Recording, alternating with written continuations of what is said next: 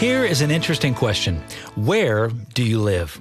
Hi, I'm Jonathan Falwell. Now, obviously, if I asked you where you live, you would quickly rattle off your address. We all know where we live, where we go to when we leave work or school, the place where we sleep at night. But that house is really not our home. You see, according to the Bible, this is not our home. The world is not our home.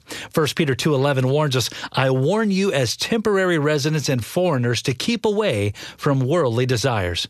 You see, we are not truly residents of this world. When we accept Christ Christ as our Savior, we are transformed into citizens of heaven. Heaven is our home. We are just making a pit stop on the way here on this earth. As a result, don't make your focus the things of this world. Focus on Christ. Focus on heaven, and it will make the journey here far more bearable. You've been listening to One on One with Pastor Jonathan. To learn more, visit falwell.com.